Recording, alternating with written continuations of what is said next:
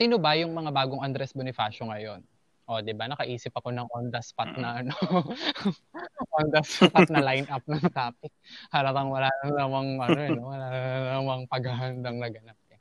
So, backstory lang ni Andres Bonifacio. Bakit ko nasabing, ano? Good day, listeners. Welcome to Monster Bait Room, a podcast where we discuss anything that sparks our interest. We are your hosts. I am Kevin. I am Pat. And welcome to episode 3 ng ating uh, podcast. Uh, kung may mga kung may umabot pa ng episode 3 na nakikinig, na nakikinig ng episode 0. So nakaka nakakatatlong episode. Actually, ano na tayo, 'di ba? Pang ilan na ba 'to? Episode 0, episode 1, episode 2. 3, episode 3. Hindi, episode 3 siya. Oo. Ah, pero pang ilang recording na natin? Oo. Zero, one, two. Yung, pang yung limang release. recording. Ah, Pang- tayo, ito na yung pang limang release no ng ating tama no? Pang lima na no? Nag-doubt din. oh, kasi dalawa po yung dalawa, hinati sa dalawang part yung episode 2 namin last ah last week. So, part 1, part 2 kasi masyado nga pong mahaba. And ah, sa mga hindi pa po nakakapakinig, yung episode 2 ay related sa academic freeze. So, dahil na-connect dyan sa academic freeze, na naging aware ka ba Kwebs dun sa ano, dun sa ito naging maingay din dun sa social media yung module na ano, may magsasaka na ano, yung- hindi magsasaka pala, pamilya. Mhm. Ah, pamilya ng magsasaka. Tapos ah pinortray sila as parang sira-sira yung damit, yun, tapos parang madungis. Na, nakita mo ba? Na, na, nakita, na-scroll mo na sa social media. Hindi. Pero so, alam, weird na hindi ko yung nakita kasi lahat ng mali sa modules, nakikita ko nagte-trend sa Twitter, nakikita ko sa timeline ko, pero yung specific module na yan, hindi. Ah, yun. Mer- Meron kasing ganong ah, incident na parang kaya ba ilang ah, ilang weeks na yung nakakaraan.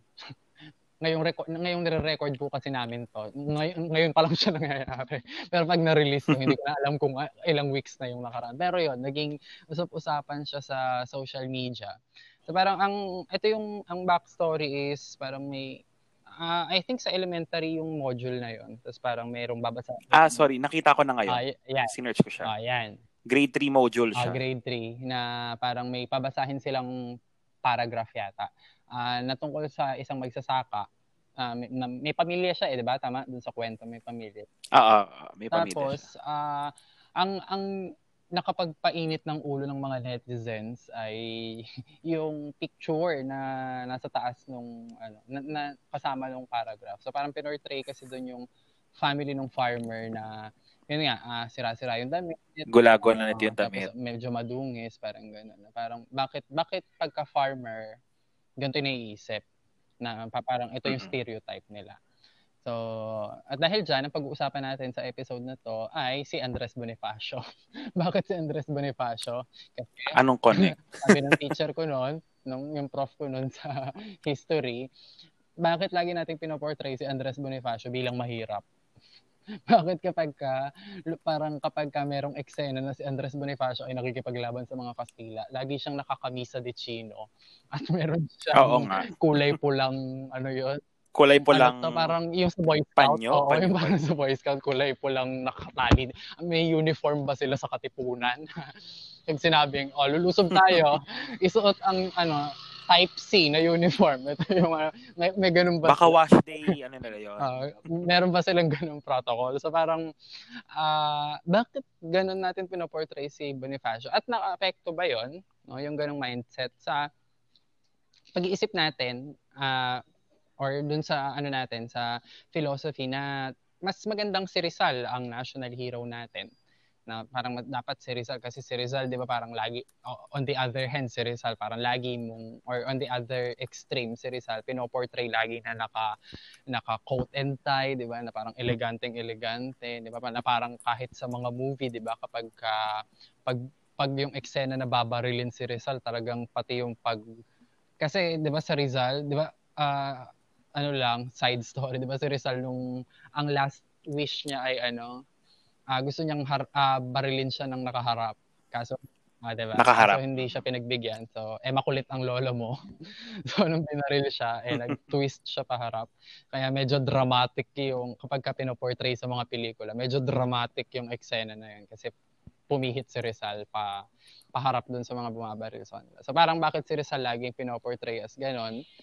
Though kaya naman talaga ni Rizal kasing bumili ng, ng ganong outfit.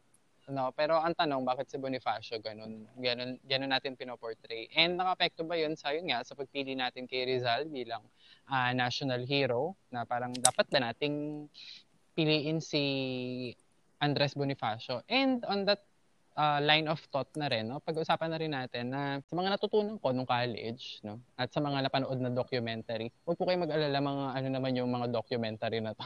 Mapagkakatiwala ang documentary naman yung mga pinanood ko.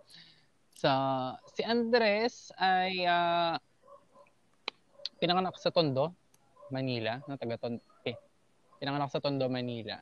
Ngayon, uh, I think yung stereotyping niya kasi na mahirap siya ay nag-ugat dun sa part na, sa part kasi ng kwento niya, laging kinukwento yung nung kabataan niya, ano na, ang tanda nung, nung kabataan niya, uh, nag, nagtinda siya ng uh, abaniko at saka ng baston sa sa harap yata ng simbahan yun. Um, hindi ko na matandaan yung exact place. Pag ganun, parang inisip, ah, nagtitinda lang siya ng abaniko, nagtitinda lang siya, ganun uh, nagtitinda lang siya ng baston. So, kinungklud na mahirap lang siya. So, pero kung tutuusin, uh, mm-hmm. si Andres Bonifacio ay may kaya, no? Kaya ka, ano siya nasa nung, nung nung time kasi na pinanganak si Bonifacio nung era na 'yon.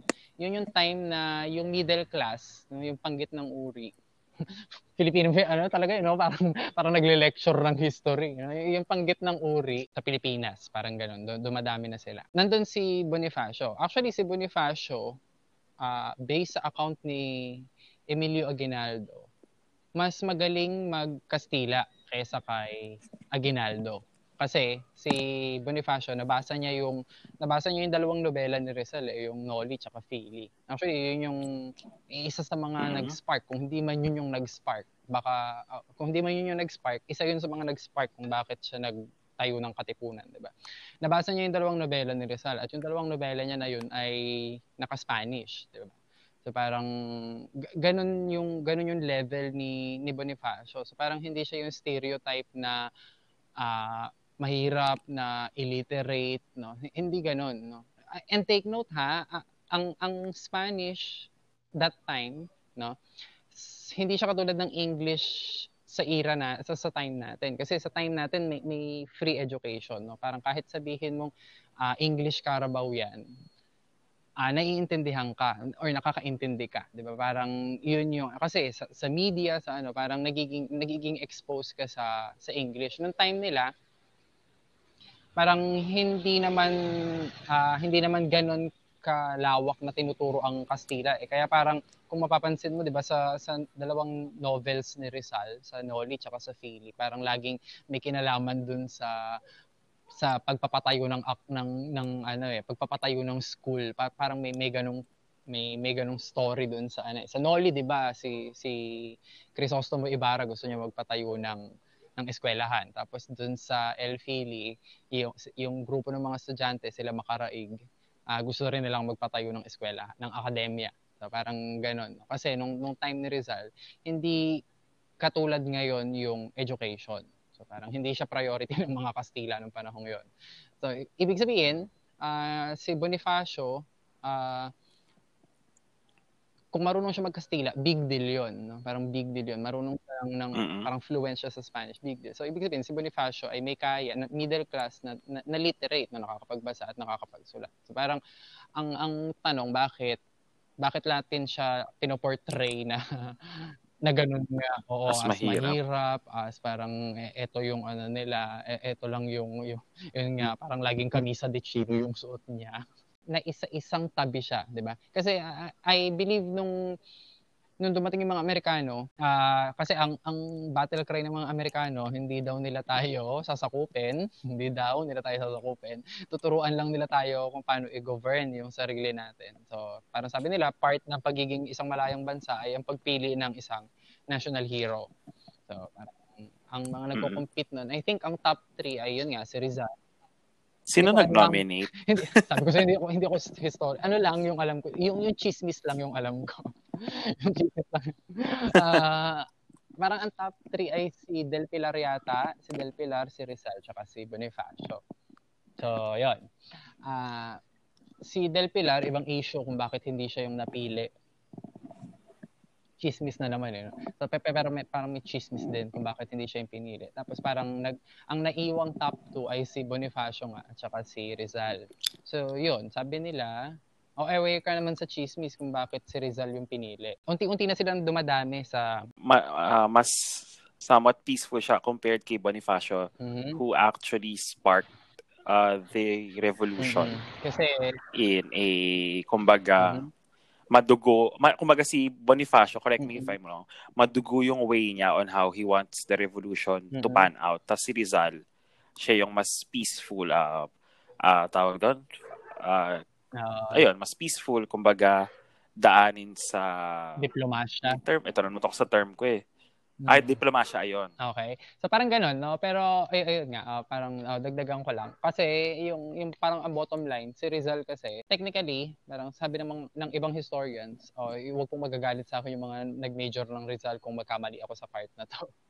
Ah, parang si Rizal ay ang gusto niya lang naman talaga, ang hinihingi niya lang naman kasi sa sa mga Kastila ay pagkakapantay pagkakapantay ng mga Pilipino at ng mga Mhm. Kastila. Hindi naman talaga niya hinihingi yung soberanya ng Pilipinas. Hindi niya hinihingi pag, paglaya natin sa Espanya. Ang gusto niya lang, maging probinsya tayo ng Espanya. Yun yung gustong mangyari ni Rizal. So parang equal citizenship no, para sa mga Pilipino at sa mga Kastila. Yun, yung, yun lang yung kay Rizal. Ang kay Bonifacio, hindi. Ang gusto niya, liberation talaga. Ah, ah, ang gusto Kumawala. niya talagang ano, humiwalay sa Espanya. So, syempre, mga Amerika, ang mga Amerikano, ah, parang they preferred Rizal. Kasi nga, ang gusto lang niya, pagkakapantay-pantay. So, kung pipili ka ng national hero na i-emulate ng mga citizen, edi kunin mo na tong national hero na ah, ang gusto niya lang ay pakiki, ah, ano to, pagiging probinsya nung pa- parang pagiging probinsya ng mainland. So sa case na to, parang sa US, 'di ba? Kasi ano na eh, American era na to, 'di ba? Nung ina-establish na nila yung mga bagay-bagay. So, parang ah oo, yung national hero nyo nun, okay lang pala sa kanya na maging probinsya kayo ng Espanya, eh dapat okay lang din sa inyong ah, maging probinsya kayo ng Amerika. Parang ganon. Yung- Amerika. Parang ganon. Ah, again, wag niyo po akong i-bash, hindi po ako hi- ah, historian. So, yun lang po yung mga chismis na nasagap ko regarding pagpili kay Bonifacio at kay Rizal. Pero ikaw, ah, Quebs, sino sa kanilang dalawa yung preferred mo? Tricks.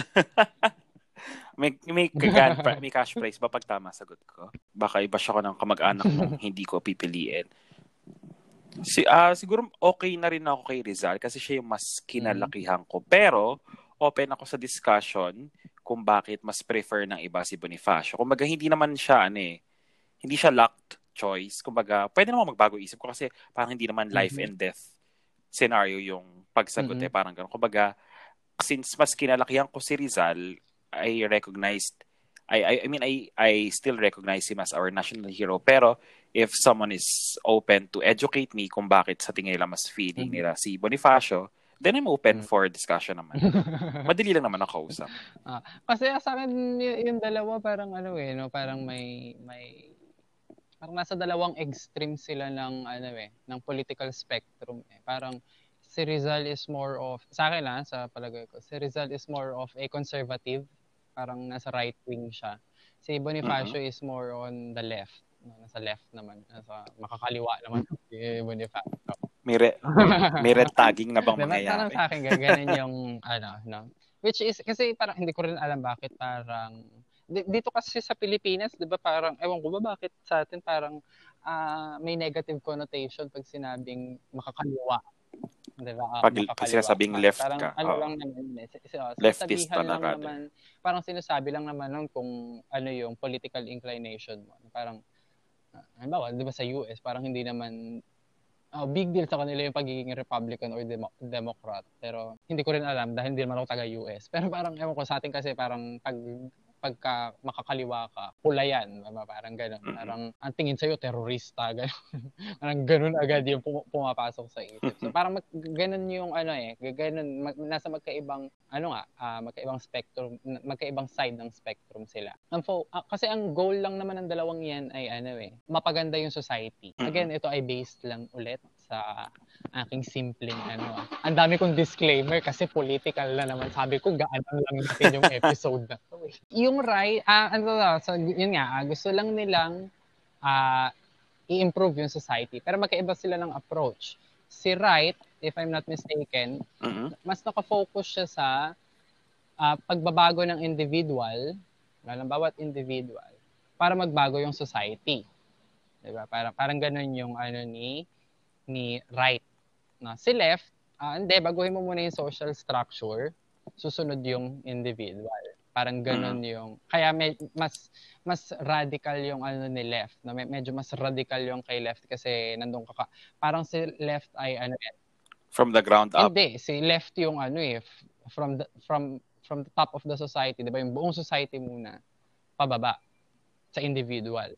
Mm, Ah, parang- okay, ka ng okay, individual. Yung isa naman, yung individual, yung bawat isang individual yung baguhin mo, pataas, doon, doon magbabago yung society. So doon, I think, uh, parang doon, doon sila nagkaka, nagkakaiba. So parang si si Bonifacio kasi nga 'di ba, ah, gusto niyang kumawala sa Espanya, 'di ba, ang Pilipinas. Talagang babaguhin mo yung social construct.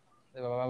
Babaguhin mo kung ano yung yung kinamihasnan, 'di ba? Para parang ganon. Yun yung sa akin. Sa sa akin naman, ang isang ano kasi kay Bonifacio, parang ito again, sabi lang din ng teacher ko.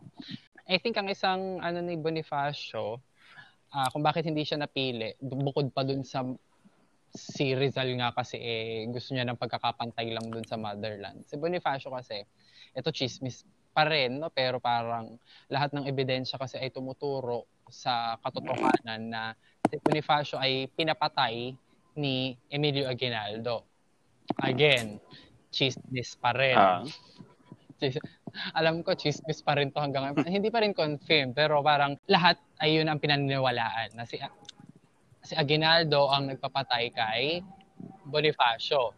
Na, ah meron akong nakita na na parang letter na parang parang yung yung yung letter yung letter na yun ay ah ano to ay proof na parang may alam si si Aguinaldo sa sa pag-execute kay kay Bonifacio. Parang something like that. Pero hindi hindi dinidiin ng letter na yon. Aguinaldo yung utak ng pagpapatay kay kay Bonifacio. Kasi nga naman, 'di ba, kung ang national hero mo napipiliin, 'di ba? Pag kinuwento yung story niya, 'di ba?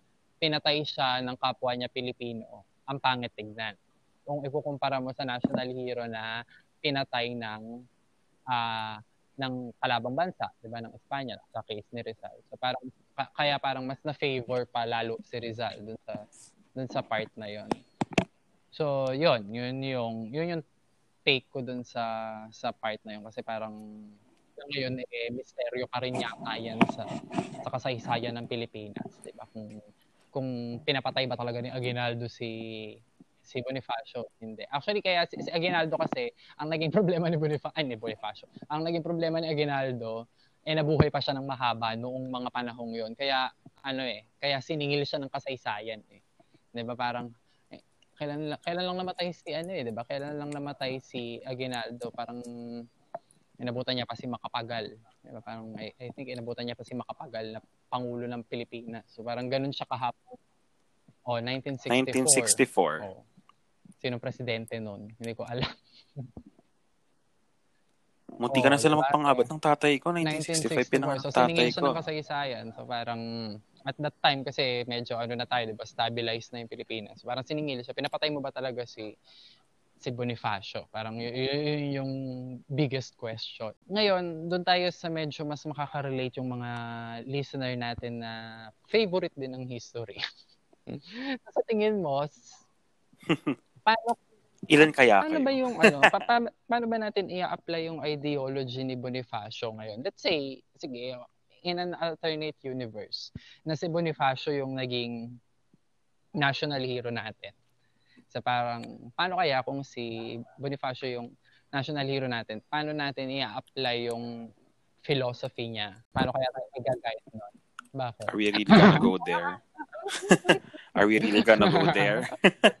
Sigurado ka na ba dyan sa tinatanong mo? Minsan sure. hindi ko rin alam yung mga tanong ko. No? Kung tama ba ang tinatanong ko on air. Eh. Hindi, sige, i, ano natin, i-discuss natin ng very, very light. Ikaw, sige. Hindi lang ako yung nagtanong, ikaw muna yung sumagot. Para i-level ko dun yung, ano, yung, hmm. yung level of, ano, of pagkabalahura. Things would be different in a way na siguro mas maraming on the streets. 'Di ba? Mm-hmm. If if hindi pa siya ganun karami, ay if hindi pa madami yung mga nangyayari, siguro mas dadami siya kasi 'di ba, si Bonifacio mas gusto niyang pinaglalaban. Hindi hindi daw mas gusto niyang uh, mm-hmm. hindi kasi 'di ba democratic si Rizal. So si Bonifacio mas mm-hmm. showy siya. Kumbaga, mas gusto niyang mm-hmm. on the go, parang ganon. Mm-hmm. Paglaban natin ng karapatan natin, uh, in brute force. Ayun, in brute oh, force. Or, naalala ko na naman yung ano, tama pa yung term ko. Ayun. Kung si, ano kasi, si Rizal, dip, uh, diplomacy ang kanyang mm-hmm ang kanyang way of thinking, si Bonifacio, mm-hmm. mas gusto niyang, he is a man of action. Kumbaga, mas gusto niyang uh, may mga nakikita siyang nagde-demons, uh, may, may mga nakikita siyang nagsasani pwersa to overthrow a certain a certain mm-hmm. dictatorship mm-hmm. or a certain rule, parang ganon. Sa akin siguro ano, ah uh, sige, uh, gawin nating ano, gawin nating or mas ano, mas tangible. Mm-hmm. Uh, ano to, uh, si Rizal kasi is nag-form din siya ng group, 'di ba, yung La Liga Filipina. So nag-form siya. Kaso yung group niya kasi is more on dun sa mga educated na tao. 'Di ba? Parang yung grupo nila doon kasi yun yung mga ano eh, yung mga Pilipinong nag-aral sa sa Europa panahon ngayon. And I think yung uh-huh. ganong scenario, 'di ba, yung mga nakikipaglaban sa sa injustices, educated uh, members of the society. Parang hanggang ngayon nag exist eh, 'di ba? Which is good. 'Di ba? Parang ba sa atin, 'di ba pag tumingin ka sa ano, sa, sa Twitter, 'di ba? Parang nakakatuwa na yung mga universities, 'di ba? Uh, yung mga university students, 'di ba, talagang sila yung uh, aware sa ano to, sila yung nagiging aware sa sa mga current events, sa mga mga maling nangyayari sa paligid. Maganda 'yon, no? Maganda yung ganong ano, yung yung ganong sistema. Kaso si Bonifacio more on nakafocus kasi siya sa sa masa. Y- yung kasi na, hindi naman siya lumabas ng bansa, 'di ba? Nandito lang siya sa Pilipinas. Nung tinayo niya yung katipunan, malamang mga yung mga members niya, mga taga-tondo muna yung una kasi taga-tondo siya, mga tropa niya doon ginawa niya yung mga nahikayat niya sa katipunan. Malamang mga taga-tondo din yung una noon, 'di ba? So more on dun siya sa masa. So sa akin, ang naiisip ko niyan, ito yung I think nagiging problema natin or magiging problema natin sa 2022 sa election. Kasi mm-hmm. uh, pag tumingin ka sa Twitter, sa face sa Twitter na lang, wag na sa Facebook kasi kapag active ka dun sa dalawang social media na yun, makikita mo yung ano eh, makikita mo yung difference, 'di ba? Parang sa Twitter is uh, more on mm-hmm. kasi nga mga millennials yung mga nasa Twitter. And talagang yung mga millennials is alam mo yung kanilang political stance. So talagang makikita mo yung awareness nila, 'di ba? Makikita mo yung awareness nila na talagang uh, uh, okay sila. Sa Facebook kasi medyo ibang kwento yung Facebook, 'di ba? Parang medyo ibang kwento, ibang mundo yung nangyayari sa Facebook. At mas mabilis kasi ibang mas mabilis kasi kumalat ang fake news sa Facebook. 'Di ba? Mas sa akin ha, sa tingin ko ha, mas mabilis kumalat ang ang fake news diyan kasi uh, aminin na natin, 'di ba? Lahat tayo, meron tayong uh, kamag-anak, mga malapit na sa senior citizen na edad na nito na lang natutong mag-Facebook at pinaniniwalaan lahat ng sinasabi ng Facebook. Hindi naman natin sila masisi na hindi sila aware kasi parang tayo kasi yun nga, trivialize natin na eh dapat kaya dapat i-google niyo na 'yan, 'di ba? Parang dapat mag, mag-double check kayo ng ano, ng ng mga facts, parang ganyan. Sa atin madaling sabihin 'yun, 'di ba? Pero kasi dun sa older generation kung iko kung i-consider natin sila, pwedeng uh, tasking sa kanila yon And sila yung ma- madalas nagiging ano eh, nagiging prey ng ano eh, nagiging victim sila minsan ng mga nag ng mga perpetuator ng ng fake news eh. Kasi sila yung madaling maniwala. 'Di ba? Sila yung madaling mag-share. 'Di ba minsan sa GC nyo pa, mm-hmm. share ng mga kamag-anak mo yung mga ng Oh. mga, Ay, Diyos ko. mga fake news na yan, di ba? So parang I think sa atin, di ba? Ito nangyari to dun sa, ito nakita natin tong nangyari nung, nung, nung kay, ano, with the late Senator Miriam Defensor, eh, di ba? Internet, di ba, sa, sa mga social media talagang uh, ang taas ng rating ni Madam. Kaya lang, di ba, during the election day, nasa ilang percent lang yung bumoto sa kanya. Parang, what happened? What happened? Siguro kasi mm-hmm. nakulong tayo social media. Sa notion na Oo, social na, media siya panalo, okay na yon Pero mm. what we don't realize is Oo. fraction lang Ng- ang ng- social ng- media ng Oo. whole na parang lumabas Voting ka. Halimbawa, lumabas ka, punta ka 7-Eleven, magtanong ka lang random na tao dyan sa 7-Eleven na ano, let's say, yung, yung mga ka, ka, ka-group sa demography, diba? Yung, yung, yung sa tingin mo Mhm. ay, ano, sa tingin mo hindi nagto-Twitter, gano'n. Sa tingin mo yung wala, o kaya yung, yung ano na Ah. lang, yung kilala mong busy sa trabaho, yung walang time magbabad sa social media. Tanungin mo siya kung, kung ano yung, ano, kung, kung about sa current events, di ba? Kung anong opinion niya doon. Tapos i-evaluate mo. Kasi yun yung magdi-dictate ng, ano eh, kung sino yung iboboto niya sa 2022. Ah, parang, I think, sa ganong Mhm. aspect, di ba? Doon, doon papasok yung philosophy ni, ni Bonifacio eh, na dapat, inuuna mo nga, inuuna mo tong mga nasa vicinity mo. Di ba? Unahin mo tong mga nasa, nasa ano, yung malapit sa'yo. Yung mga common na tao dyan. Kasi nasa kanila, may kapangyarihan din sila. Di ba? Parang tayo, ah, oh, napakagandang, napakagandang tool ng education, 'di ba? Talagang imumulat ka niyan. Kaya lang, wag nating hayaan na yung education, na, na yung mga titulo natin, yung mga ano na yan, mga diploma natin na yan. Parang wag nating hayaan yun yung mag-divide sa atin dun sa mga hindi nakapag hindi nakaka hindi naka-access sa ganyan. Hindi naka-access sa ganyan. I hate to use the word privilege, pero parang sa bansang to, di ba? Parang nagiging pribilehiyo ang pag-aaral. Kailangan Oo. sila yung una nating anuhin, di ba? Sila yung kailangan nating unang i-educate. Huwag mong batikusin, hindi, mali kayo eh. Mali yan, ganyan, ganyan. Kasi pag binungaran mo yan ng mali kayo, ganyan, ganyan. Tapos, alam nila na, yun nga, may merong kang tinapos, merong pinag-aralan. Wala, hindi, hindi, hindi makikinig sa'yo yan. Kaya, kaya ano yun, Eh, di diba? ikaw Diba na ang parang gal- ganyan, college diba? Kaya, graduate. kaya umuso eh. Hindi, ikaw na yung magganito, ikaw na yung magganyan, di ba? Ah, ang tingin, pa, pa- parang nagka-clash yung dalawang ano eh, nagka-clash yung dalawang yung dalawang spectrum eh, Y- yung mga yun nga yung mga parang si Rizal at yung mga parang si Bonifacio which is hindi dapat, 'di ba? Parang kung nung, nung, nung time nila parang nag nag nagtrabaho sila ano eh parallel yung ano nila eh pa- parallel yung yung naging effect ng mga pinaglalaban nila eh. Pero parang sa, sa generation natin ngayon nagka-clash eh nagka-clash yung masa at saka yung mga yung yung mga yung woke nga ngayon parang meron na ding negative connotation eh parang yung, yung pag woke ka parang Oo. more on reklamo ka lang more on Ako kasi ang opinion ko diyan, tama nga na we should start with the masses kasi sila yung in my opinion, sila yung mas um sila yung mas susceptible to to uh, to believe fake news or to believe everything that they see sa internet, sa news without even looking further into it. Tayo na mas may kakayanan to discern what is right or what is wrong.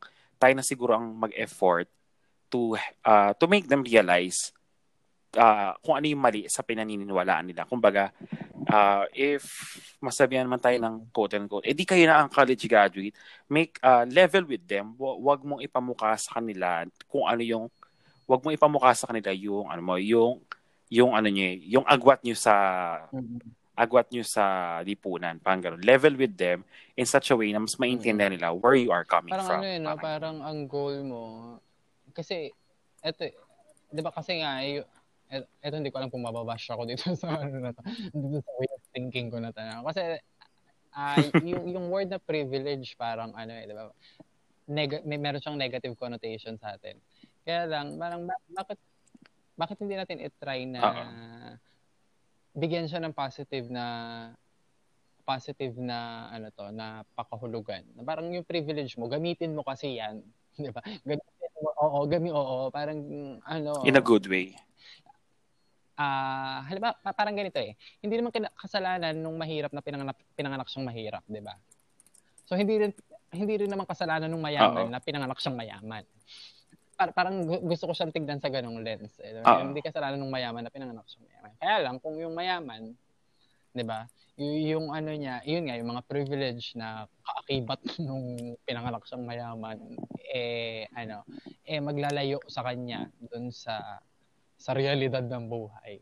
Ibang usapan na yon, di ba? Parang magiging mabubuhay siya sa sarili niyang bubble ibang usapan yun. Di ba? Parang, hindi. Ah, ano nga eh, parang yun. Di ba? Parang meron kang ano eh, merong may moral imperative na parang ano eh katiwala ka lang eh di ba? Eh, ito parang more on ano to eh sa sa, sa theological ano eh, sa, sa theological point of view kaya nga daw ang tawag natin sa ano eh ano to, parang share ko lang di ba?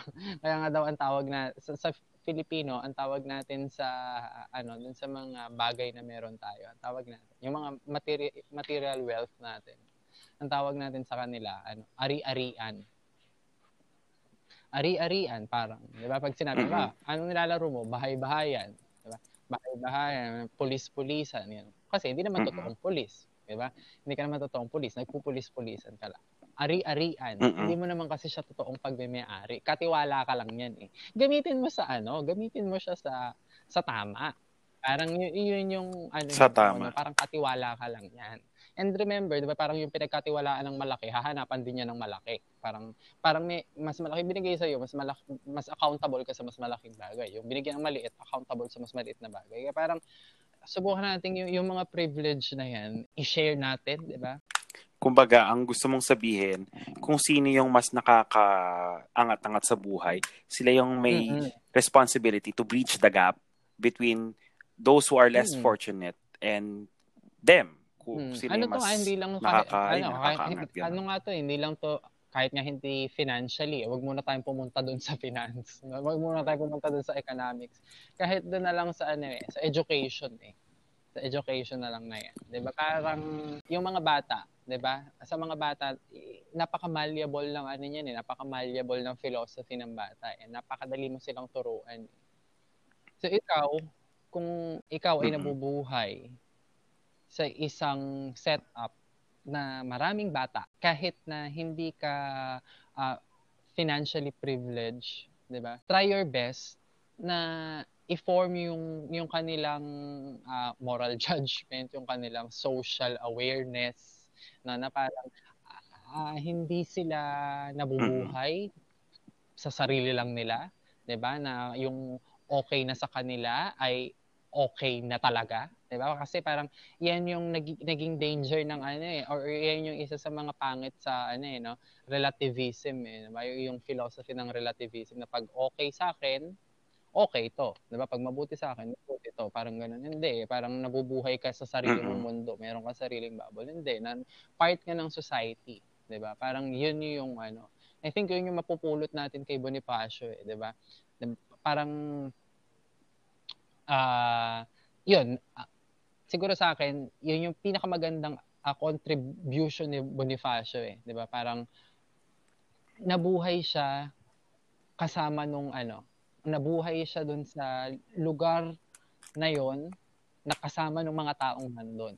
'Di ba? Nabuhay siya talaga doon. Hindi siya yung katulad si, Rizal kasi on the oh, dito wag niyo again wag niyo po akong i-bash yung mga nag-major kay Rizal. Si Rizal is more on um, meron siyang perspective, meron siyang bigger perspective, pero parang si Rizal sa akin kasi more on meron siyang mga karakter, 'di ba? Yung mga karakter niya sa mga nobela. Parang doon niya binuhay yung ano, doon niya binuhay yung sitwasyon sa Pilipinas, which is may magandang bunga din naman, 'di ba? May, may magandang bunga din naman yung yung ganun. Kaya lang si Bonifacio kasi yung kwento niya ng Noli at Fili eh based on true to life. 'Di ba?